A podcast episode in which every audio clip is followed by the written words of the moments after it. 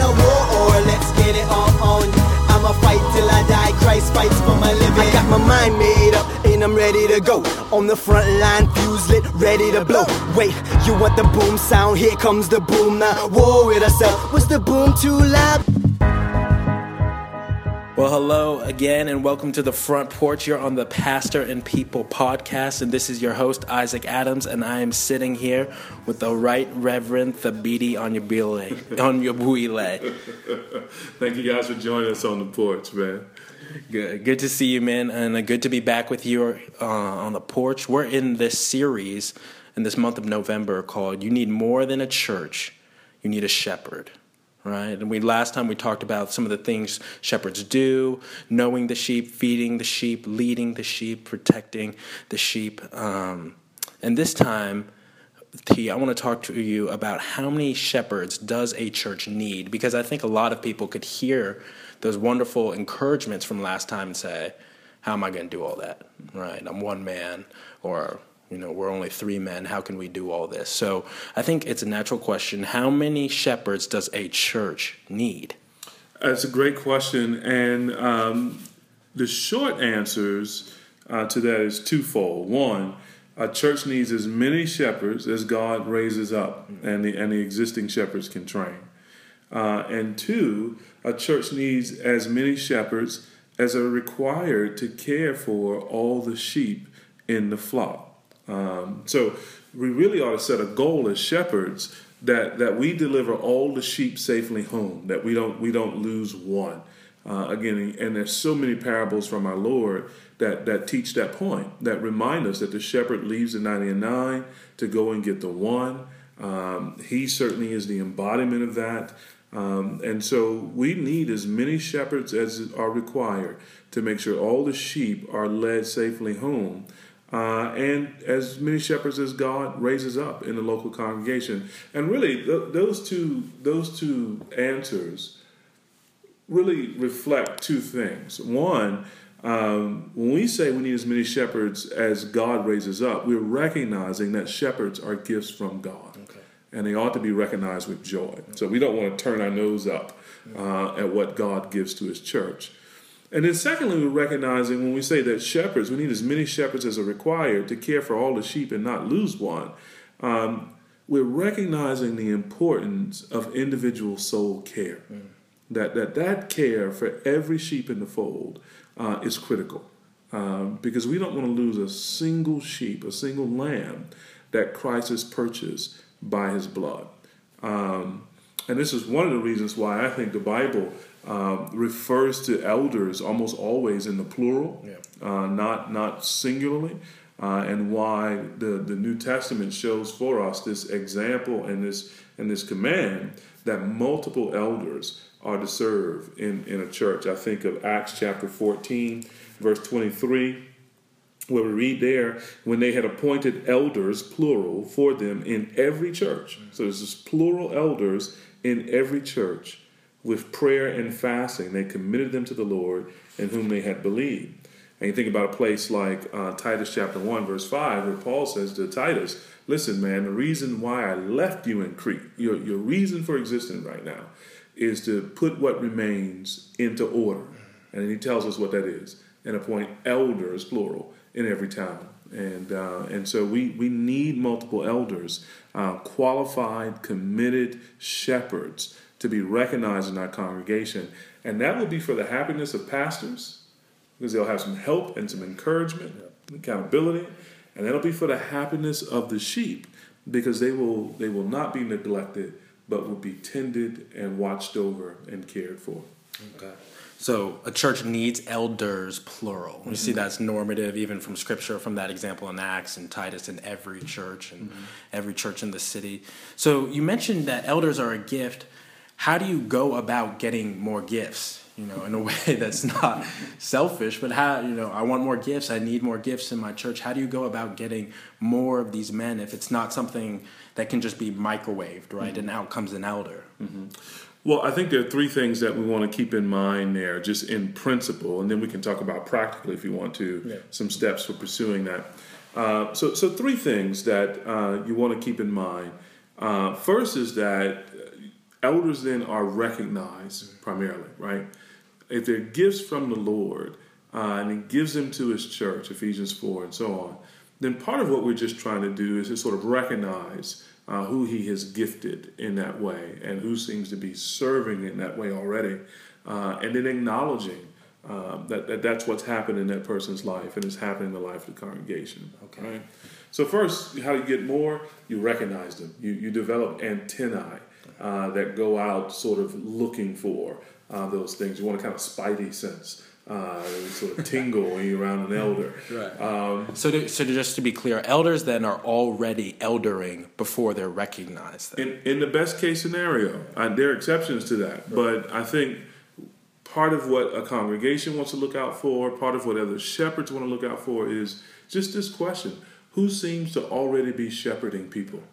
You know, they, they don't have the title, they're not looking for the title, they're not jockeying for a position. But when you sort of think about your church and think through your membership directory, who's that guy that seems always to be caring for people? Uh, people tend to go to him for counsel. Um, he seems to be capable with God's word. Um, you know, he's, he's already shepherding. And, and that's where you want to begin. That, that's what you want to recognize first. But not only are they recognized, they're also prepared. So 2 Timothy chapter 2, verse 2, where Paul exhorts young Timothy, the pastor, to find other faithful men and to teach them and to transfer to them what he's received from Paul so that they too might be able to teach others. Um, so the Christian ministry is a relay race in that way. We're always passing the baton uh, to other runners who run with us in this. Um, and so we recognize them, but we also have to prepare uh, men for this service. Um, and, and, so, in principle, that's what I think you want to be thinking about. You want to develop that posture um, in that way. Which brings us sort of thirdly to the practical thing, and and this is going to depend in some ways on a on a on a pastor's or existing shepherd's particular context. But in most of the African American church, um, most churches don't have elders, or they have a single elder. They have a single they have a senior pastor uh, who's an elder or a shepherd. Um, and most churches, many churches, will kill their pastor by trying to make him the shepherd of, of all the people. You know, that, that's the expectation. Um, and sometimes people develop this attitude that says um, they, they don't want to really receive shepherding care from anyone other than the senior pastor. Right. Um, and so they kind of minimize really the gifts and ministry of other of other people, uh, even if they're not sort of thinking of it that way. Um, and so, depending on your context, you you may have a lot of groundwork to do before you get to multiple elders, before you get to multiple shepherds. So let's let's assume that. Let's assume a guy is in a church. Uh, he's the only elder, the only shepherd. Um, he's maybe got deacons, probably got some trustees, and he may be in a church where people hear the word elders uh, and and they're thinking Presbyterianism, right. uh, or you know some other kind of denomination, but not we've never done that, and that's where you're starting from. I, th- I think I want to lay out sort of several practical things. First is simply this: just teach the Bible. Just teach the Bible. Get the people used to hearing the Bible and obeying the Bible. Right. So if they come to acquaint your ministry with the Word that what you do Sunday after Sunday and church meeting after church meeting and counseling session after counseling session is open the scripture, explain the scripture, apply the scripture, and call them to honor and obey the scripture, then it won't be strange to them when you come around to introducing something new like elders, uh, new not to the scriptures but to their yeah. their church. Yeah. It won't be strange to them to hear you call them to obey that. So just spend years teaching the Bible and uh, and making the Bible plain. Second thing I would say is this: explain both the fact that in, in almost everywhere in the scriptures you see multiple elders, multiple shepherds um, serving and leading the churches. Explain that fact, and then also explain the benefits of that. Yeah. Right. So you know, some people will see the the conversation about having multiple elders, and this is kind of strange, but I've heard it in more than one situation where, where a guy has introduced this to the church, and the church has said, we, we don't want this to happen. And they think the pastor is making a power play, right? And they, and they think that probably because there's been another way of doing things. Maybe the deacons have run the church or the trustees, uh, and they see it from their vantage point as a redistribution of authority in the church. And they think he's making a grab for power. But in fact, if, if he's a humble man, a godly man, and going and to have multiple elders the way the scripture lays it out, he's actually giving away authority.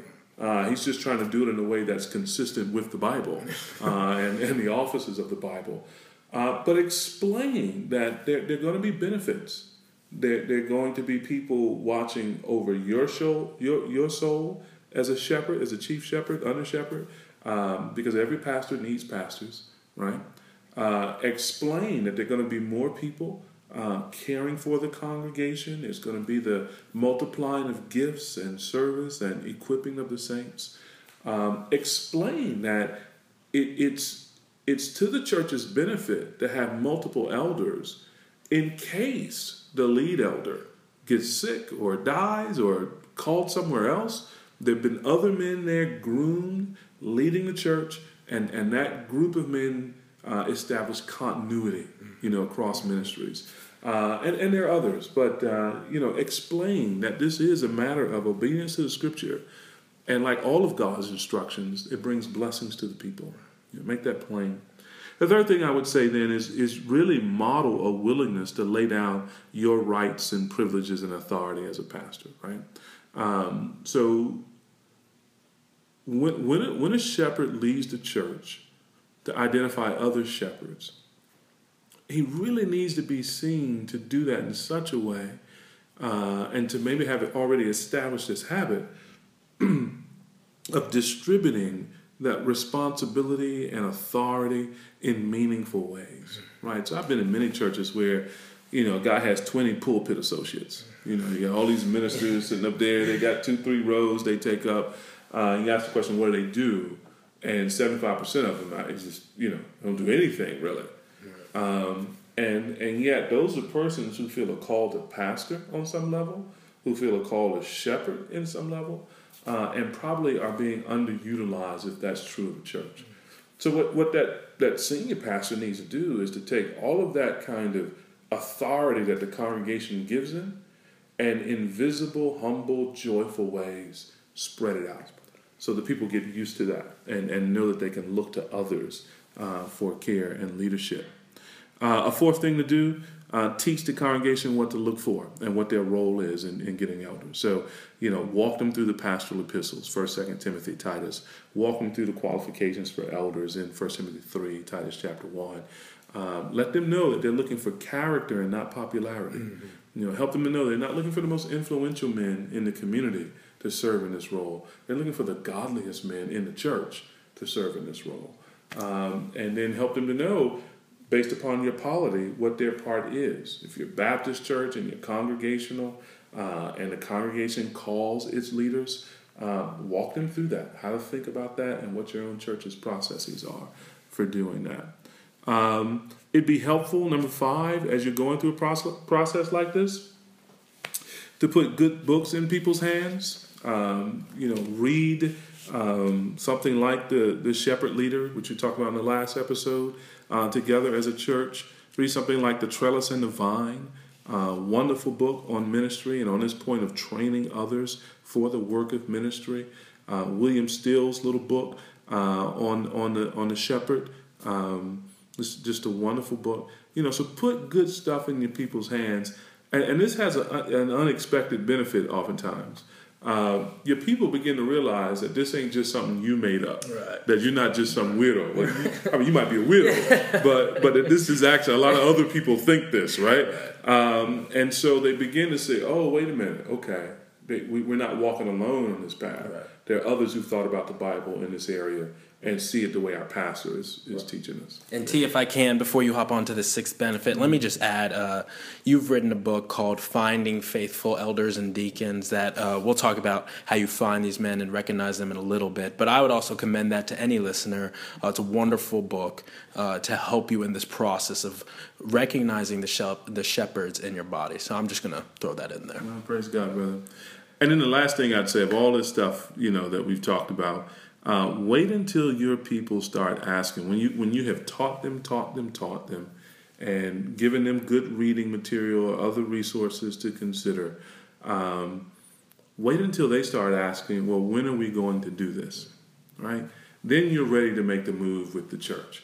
You know, if they're still if they're still saying, no, I don't know, I don't understand this, or this ain't how we've done it before, if, they, if still that kind of either uncertainty or resistance or or even just lack of information, you're not ready yet. You want this transition to be deep and lasting and joyful. Uh, and one indication for that is when the people start turning around to you and saying, Pastor, you've been talking about this for you know however long. When are we going to do it? Um, and when that's a critical mass, not one or two persons, but when you when you're starting to sense that from the whole congregation, that's when you're sort of ready to start making the practical move to having multiple shepherds if you don't have them already. That's good, T. So you've given some wonderful exhortations and encouragements to the pastors and how to lead this. What can you specifically say for the members then? Uh, you've you've implied it, but to the members about receiving this instruction. This might be brand new mm-hmm. for some listeners, right? What would you say to encourage them? That's a good question, man. I think the first thing to say is just, um, brother, sister, Christian, be teachable. Be teachable. What do I mean by that? If he shows you the text in context, without pretext, then all he's asking you to do is obey the Bible. Recognize that. And even, and even if you have uh, some, some suspicions or lingering doubts, you're never going to be wrong to obey the Bible. Amen. Right? So be, be teachable uh, and, and receive God's word for what it really is the word of God. Uh, and, and humble yourself under that. And recognize that everywhere you refuse to obey the Bible, number one, you sin. Number two, you set the church up for trouble. Because if you're not going to obey the Bible as the plumb line, as the standard for unity, then all you're left with are your own personal preferences. And everybody has preferences. And so at some point, that's going to be a train wreck. Um, so everywhere that you refuse to obey the Bible, you sin, you set the church up for trouble. And number three, you're really going to rob yourself of joy uh, because the commandments of the Lord are not burdensome. Uh, they, they're meant to give us joy. And uh, what you want to do is, as, as a person, as a member in the church who is under the teaching responsibility and authority of, of your leaders, is you want to organize yourself under them and under the word. Now, it's fair game to ask questions if something's not clear or if something's contradictory, um, at least from where you're sitting. It's that you want to lean into that and and be an active learner. You don't be passive in this.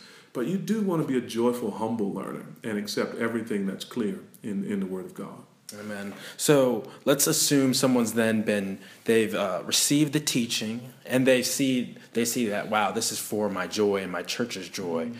What would your encouragement then be uh, for the person who's wondering what do I do when I think I have an elder, right? Mm-hmm. What do I do when I think I can recognize this person? How do I even go about doing that? Mm-hmm. Amen. Well, a couple quick things. One, pray right? Seek the Lord in intercession and in asking for His will. Uh, our own Lord, before He chose His disciples, prayed, uh, and we should we should pray and and pray some more. Um, thinking of Paul's uh, warning in First Timothy, not to lay hands on any man hastily. We don't need to be in a hurry here. We be prayerful and patient. So number one, pray. Uh, number two, evaluate.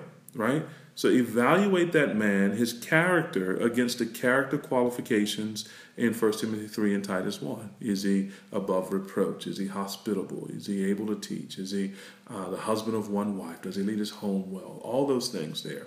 Uh, evaluate his character.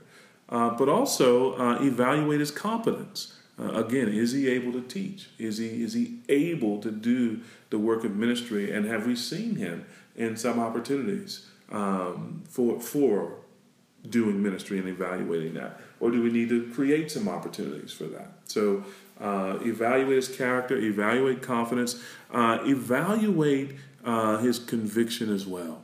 Where is he theologically? Uh, does he agree with the church's statement of faith? Is he um, in agreement with the church's ministry philosophy? Um, is he committed to the same things that the existing leaders are committed to in terms of um, for example, the centrality of the preached word or uh, the importance of membership, covenant membership in the church. Uh, is he on board, you know, with those things that are peculiar to your church uh, in that way? Um, and again, a, a, great book to plug again uh, is is Payne and Marshall's wonderful book, The Trellis and the Vine, where they walk through this so wonderfully and so readably. Uh, so first pray, two evaluate, three if he's still passing passing muster, um, then train him. Right? So that could look like all kinds of things. If it's just a pastor in a small church and there's just one other guy who seems to be rising up, meeting one on one and discipling him one on one would be fine. If you've got maybe your small church or a medium or large church and you've got a few guys for whom that's true, you might create a, a sort of leadership training small group.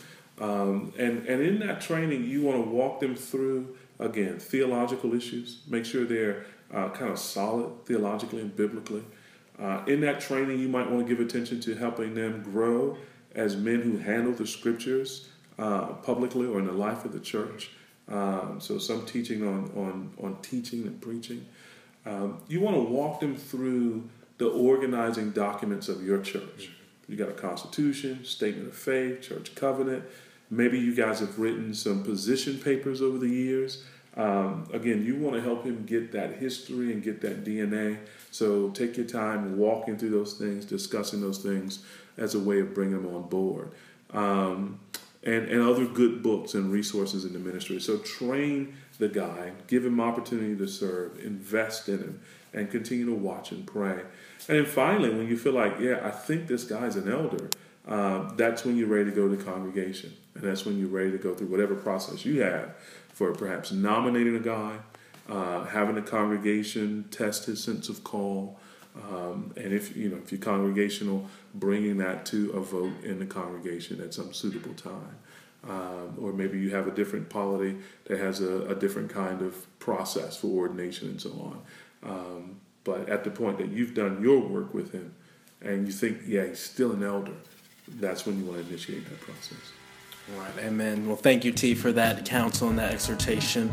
Uh, we're excited to see uh, in this next episode, we're going to talk a little bit about um, what are the difficulties then of this shepherding, of this burden, and of this great work. So we'll see you next time on Pastor and People. Thank you for joining us. This is a war, but we win. The devil started, but we finish it in Christ. And we win as more than conquerors. Delivered. We fight, we pray, we war, we slay. We get up every day and we conquer in His name. In a war, let's get get it on, on. We in a war, or let's get it on, on. We in a war, or let's get it on, on.